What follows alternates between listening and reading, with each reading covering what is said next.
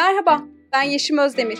Hikayelerin iyileştirici ve birleştirici gücüne inanan kadınların mücadele hikayelerini paylaştıkları podcast yayını Kadınlar ve Kurabiyeler başlıyor.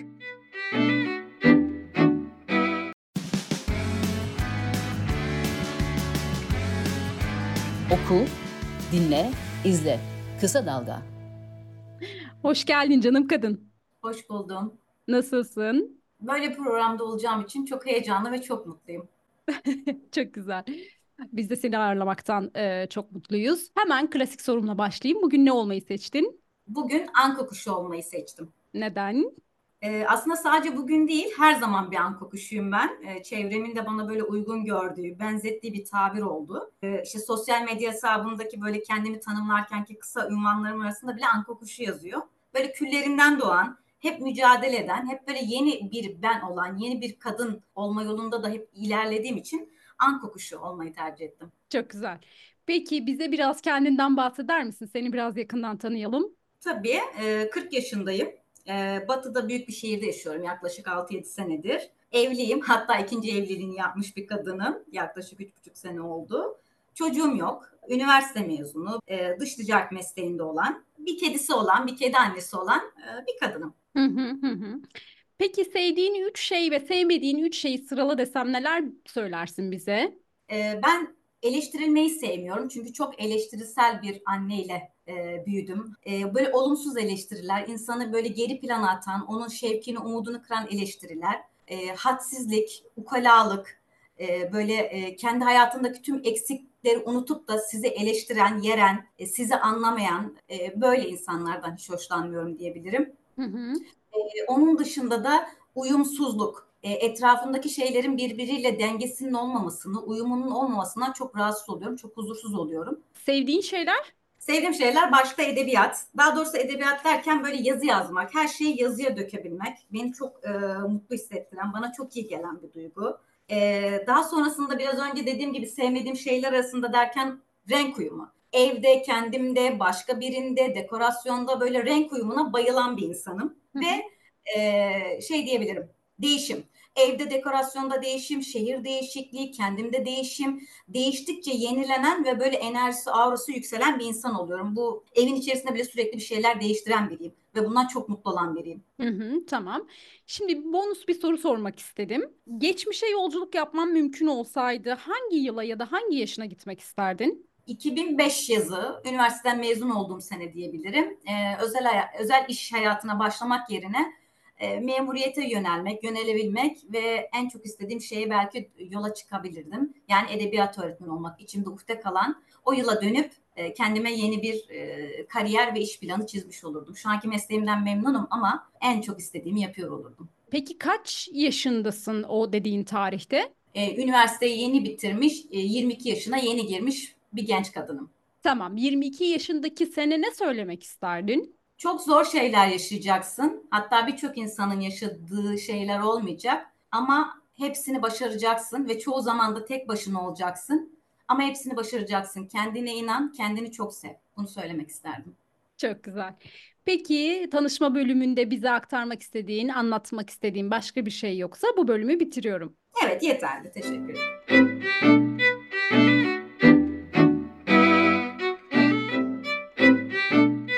Geldik e, yayının ikinci bölümüne. E, hikaye girişi yapalım istiyorum hemen. Hikayen nerede başlıyor? Hikayem aslında annemin kızı olmakla başlıyor diyebilirim. Çünkü annem, anneannem gibi böyle katı disiplinli, sevgisini göstermeyen kadınlar ile yaşıyorum ya da bir aile ilişkilerim var. Sonra o annelerle sınanıyorum. Kendi annem dahil ve arkasından hayatıma giren e, erkeklerin annesi, o erkeğin e, eski eşi, onun çocuğu, onun e, anne eşinin annesi derken hep böyle anneler ve kadınlar üzerine sınandığım bir hayat hikayem başlıyor. Böyle büyüyen ve büyümeyen kız çocukların olduğu bir kadınlar ülkesinde ve bu anneler arasında kendi kadınlığını, kendi anneliğini arayan, sorgulayan bir kız çocuğunun kadına dönüşme yolu gibi geliyor. Anka kuşu olma kısmı da aslında bu bağlamda oluyor. Çünkü ben anka kuşu gibiyim. Kanadıma bu kadınlardan her biri dokundukça ben sanki yeniden yara alıyorum. Ee, bir dizi repliğinde kadın kadının yurdu olmalıdır diyor ama tam tersi birçok kadın birbirimizin yurdu olamıyoruz.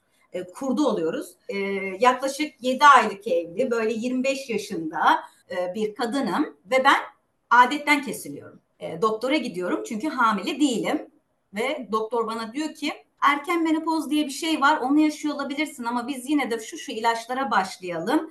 Ama seni yine de 3 ay sonra hemen bir tüp bebek tedavisine alalım diye benim böyle e, bir yüzleşme, bir şok e, ve devamında başlayan bir tedavi sürecim. Aslında hikayem bu şekilde. E, hikayen nerede başlıyor diye e, sorduğumda hep böyle annelik figürleri üzerinden çeşitli kadınlarla annelik e, üzerinden sınandığını söyledin.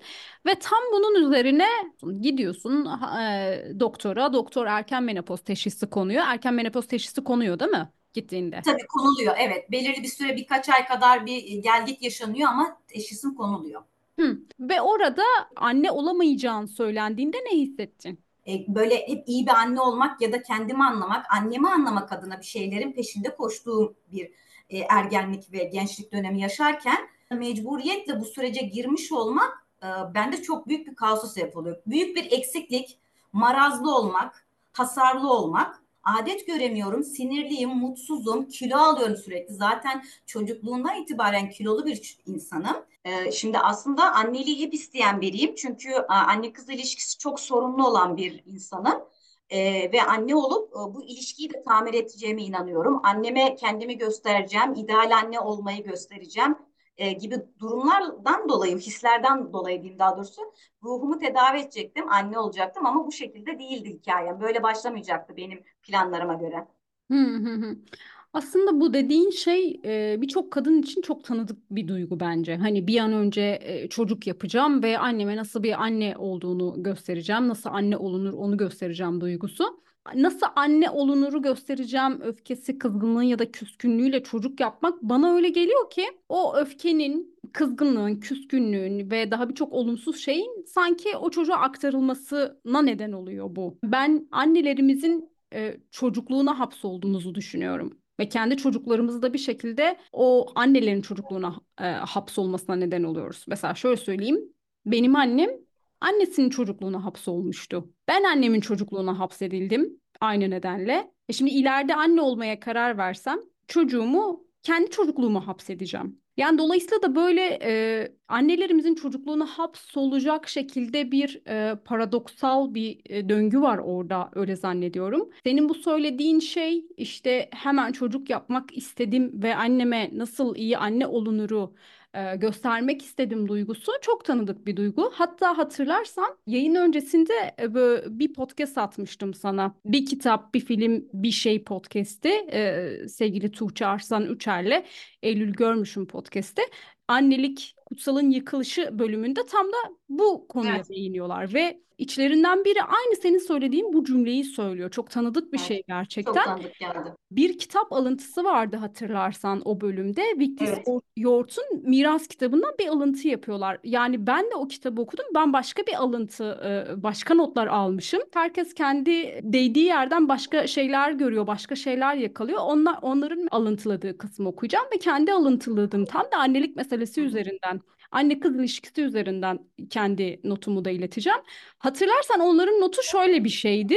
Birilerinin kız çocuğu olmak yerine anne olmayı istediğimden erkenden evlenip çocuk yaptığımı fark ediyorum gerçekten çok tanıdık bir şey. Hani annesiyle e, ilişkileri böyle hasarlı olan çocuklarda bir an önce e, çocuk yapıp o hasarı telafi etmeye çabası. Ben de tam böyle bu konuya yakın başka bir yeri alıntılamışım, başka bir yeri not etmişim. Oradaki kadın karakter işte annesiyle ilişkileri kötü, babasıyla da annesiyle ilişkileri kötü. Görüşmüyorlar uzun süredir. Ama bir gün kardeşiyle randevuleşiyor ve kardeşiyle görüşecekken bir yer söylüyor.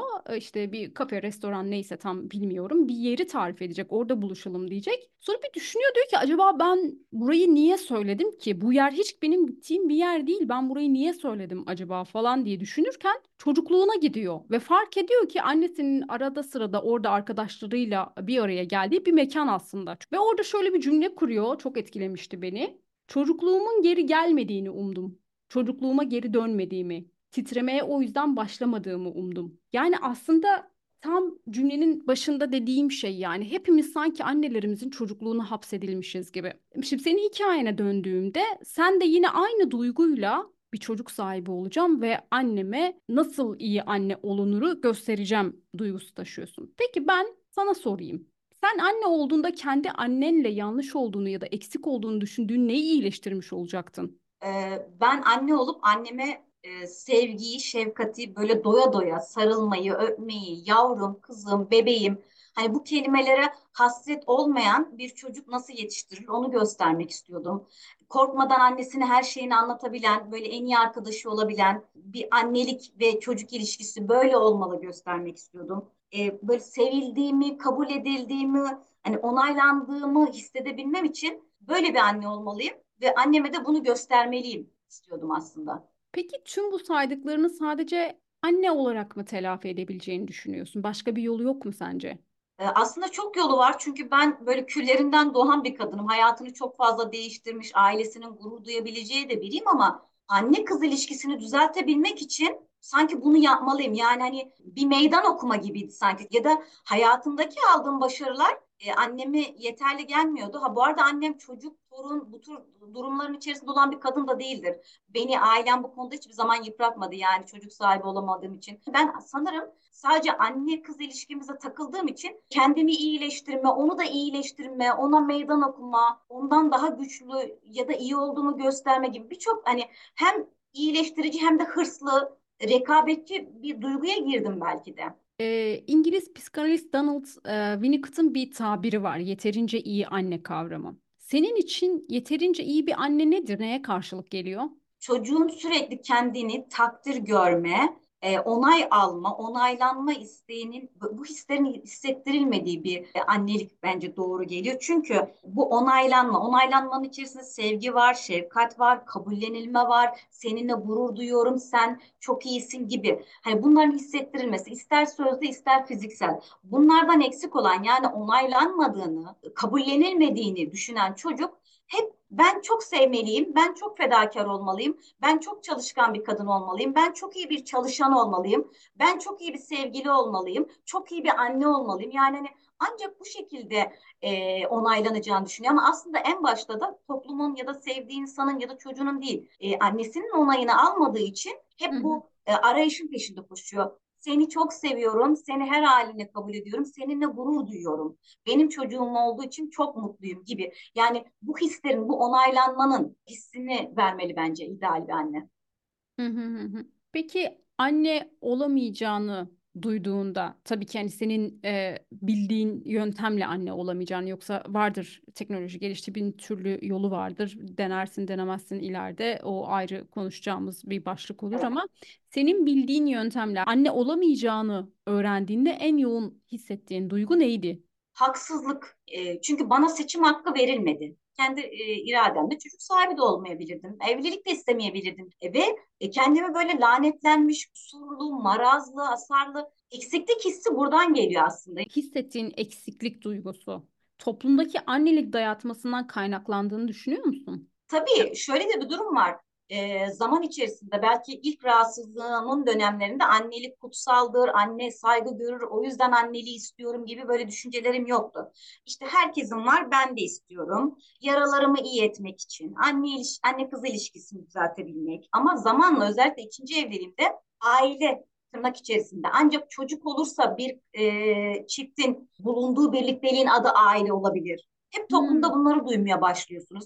Doğuran kadın çok kutsaldır, çok meşguldür, çok önemlidir. Yani Hmm. onun dışında hiç önemli değiliz. Bir rolümüz, bir görevimiz yok ya da bir saygınlığımız yok. Yani neden sadece doğurunca bir kadın saygı görüyor toplumda? O kadar çok anlam yüklenmiş ki anneliğe. Ben de o yüklerin altında ezildim aslında. Tam olarak bahsettiğin şey aslında kadınlığı anneliğe indirgemek. Ee, şöyle bir algı var. Her kadının öncelikli kimliği anne olmak. Bir kadın ancak anne olduğunda tam olabilir. Senin de demin altın çizdiğin gibi e, anne olamadığımda eksiğim kocamla olan ilişkim bile aile sayılmıyor, Evet, onaylanmıyor. kesinlikle. Oysa ki hani rahmi alınan ne bileyim çeşitli rahatsızlıklar nedeniyle işte sizin gibi menopoz, erken menopoz nedeniyle olabilir. Anne olamayan kadınlar var. Şimdi bun, bunları nereye koyacağız? Ya da geçtim herhangi bir fiziki engeli kendi hür iradesiyle fiziki koşulları da el veriyorken, sağlığı da el veriyorken kendi özgür iradesiyle anne olmayı tercih etmeyen kadınlar da var. Şimdi ne yapacağız? Bunlar için eksik kadın mı diyeceğiz? Bunlar tam anne olmadıkça tamamlanmayacak mı diyeceğiz? Bazı siyasetçilerimizin bile doğuran kadını tam kadın olarak değerlendirdiği bir toplumda, bir kültürde doğurmayan bir kadını eksik ve e, marazlı gösteriyor herkes herkese. Aslında dayatılan bir hayat var. Sokakta, evde, iş yerinde, hı hı. tam böyle bebek yaşlarımızda elimize bebek veriliyor. Onu giy, onu yıka, ona ninni söyle, onu uyut. Bize zaten bu rolü vermişler. İşte sevdiğimiz adamın çocuğu doğurmak, onunla bir meyvemiz. Yani ilişkimiz çok kötü ama ilişkimizi bile belki öyle düzeltmeye çalışmak gibi.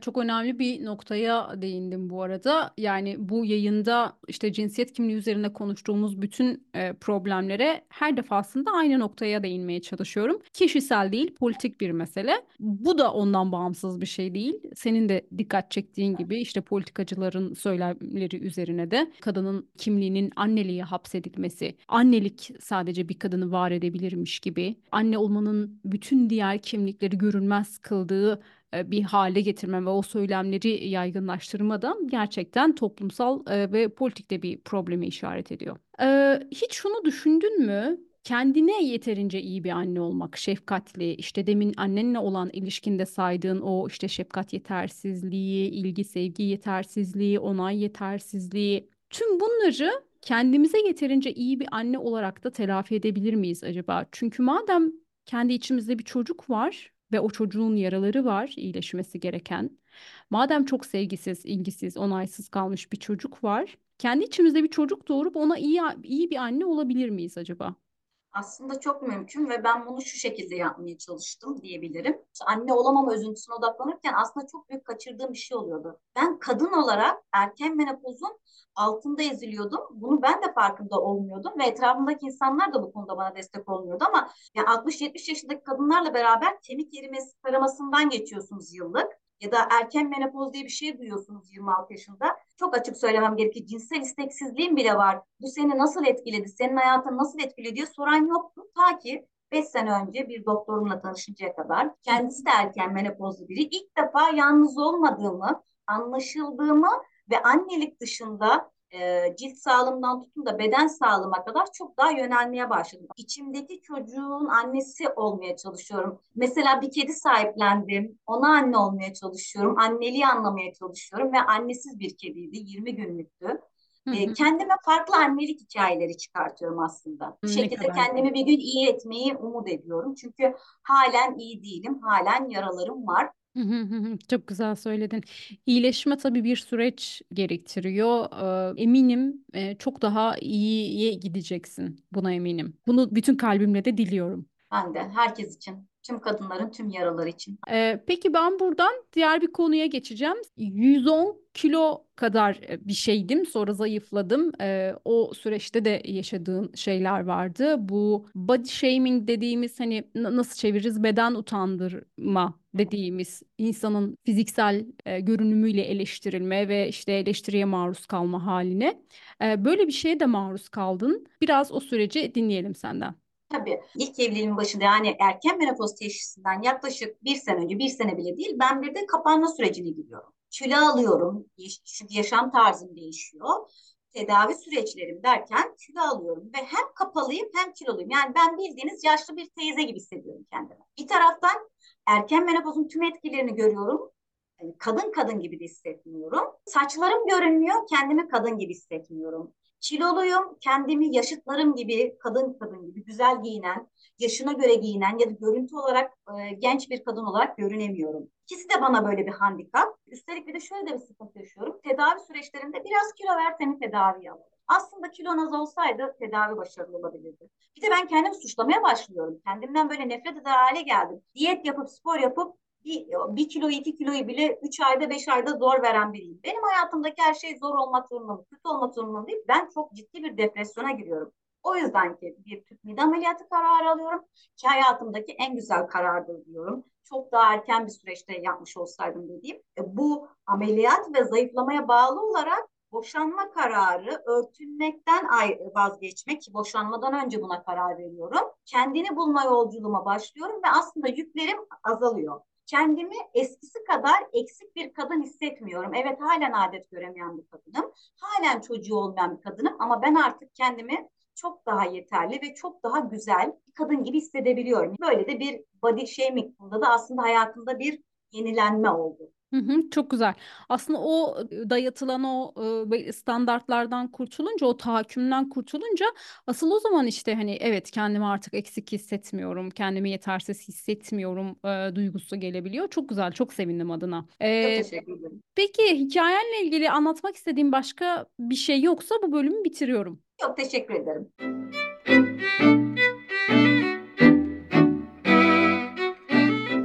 Geldik kelimeler ve çağrışımlar bölümüne. Biliyorsun bu bölümde üç kelime veriyoruz ee, ve o kelimenin sana hissettirdikleri, çağrıştırdıkları, düşündürdükleri üzerine konuşuyoruz. Hazırsan ilk kelimen geliyor.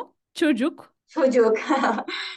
Gülüyorum ama aslında e, gözlerimdeki bir hüznün sebebi aslında kanayan yaram benim kapanmayan yaram galiba. Hı hı. Bu kelimeyi aslında şundan dolayı seçtim.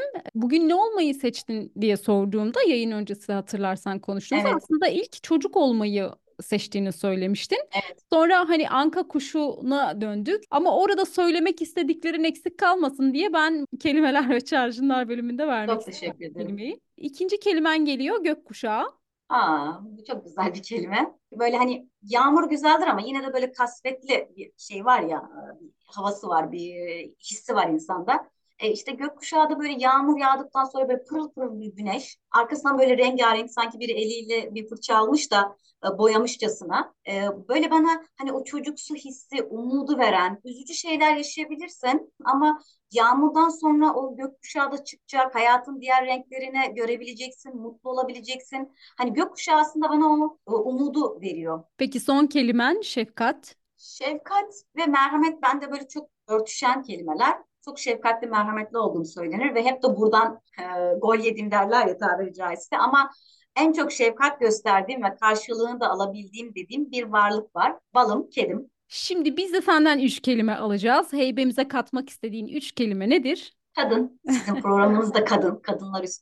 Hı hı. Anne ya da annelik aslında bir böyle e, karar veremediğim bir şey. Çünkü anne farklı, annelik farklı ve ben bunu birbirinden ayırt edemedim. Şöyle karar verelim. Ben bunu bir konuğa sorduğumda anne ve annelik olarak soracağım. Kendisi nasıl cevaplamak isterse öyle almış olsun kelimeyi. Tamam, Ben çok harika olur. Tamam. Heyecanla bekliyor olacağım.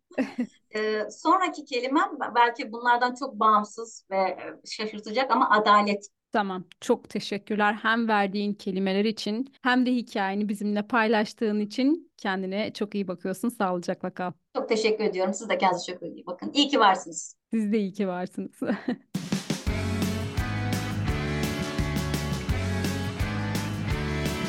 Kulağınız bizde olsun. Kısa Dalga Podcast.